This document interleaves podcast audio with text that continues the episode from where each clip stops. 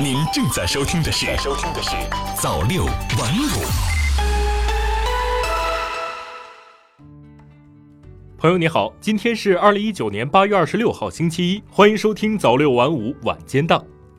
近年来，人们的生活水平不断的提高，大家对于自身和家人的健康问题越来越重视，养生保健也已经逐渐成为了一种新的时尚。然而，在伴随着保健品消费需求的不断增长，有很多的不法企业在暴利的驱使之下，不断挑战法律的红线，利用虚假、夸大宣传、洗脑式营销等手段，损害了我国居民的合法权益。为了进一步完善对保健食品行业的监管以及良好市场秩序的创建，国家出台了新的相关措施。最近，国家市场监管总局发布《保健食品标注警示用语指南》，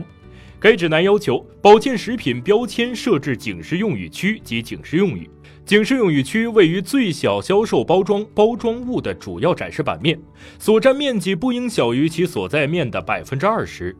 警示用语区内文字与警示用语区背景有明显的色差。警示用语要使用黑体字印刷，包括以下内容：保健品不是药物，不能代替药物治疗疾病。该指南自二零二零年的一月一号起开始实施。这个政策的推出与常识是一次回归。保健食品它不是药物，更不是什么万能神药，不能够代替药物进行疾病的治疗，这应该是一个常识。常识之所以还要一再重申，很大的程度上是因为受到了人为的干扰。个别的保健食品企业惯用虚假宣传，故意去神化保健食品的治疗功效，有的声称在短期内就有明显疗效，甚至还能让痼疾消失；有的宣传不是药胜似药，不断的颠覆保健食品不是药物这个常识。在强大的宣传攻势之下，许多人对保健食品的认知也就出现了偏差。特别是在我国的保健品消费群体当中，老年人的占比比较大。一些不法商家利用老年人对于健康普遍更加关注的一种心理，以国家科研机构、行业组织的名义，打着免费体检、免费健康讲座等等幌子，大肆去推销这种“三无”的保健产品。就例如，《经济参考报》在四月二十五号曾经报道过，通过记者在多地的调研发现，黑龙江省一家主产沙棘保健产品公司的销售人员告诉记者，沙棘是中医瑰宝，是世界上唯一最好的保健品，是国家重点支持的保健品。其提供的资料里面显示，七十三岁的侯大哥抹了六次沙棘能量油，就治好了从八岁就患上的老寒腿。刘女士身患糖尿病十四年，服用沙棘产品一个月的时间就停止注射。胰岛素，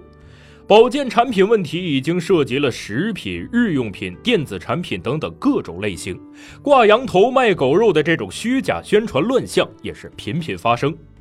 诸如此类的新闻，我们经常能够在各大媒体上看到。可见呢，标注警示用语以及向公众去科普一些相关的医疗知识，是势在必行的一个举措。如果大家都能够多去了解一些医疗健康知识，那么坚信保健食品不是药物的人多一点，这样的话，虚假宣传的成功率也就能降低一些。除了去要求标注警示用语之外，该指南还对很多消费者，特别是老年人反映的标签上的保质期找不到、看不清、难计算的问题进行了规范。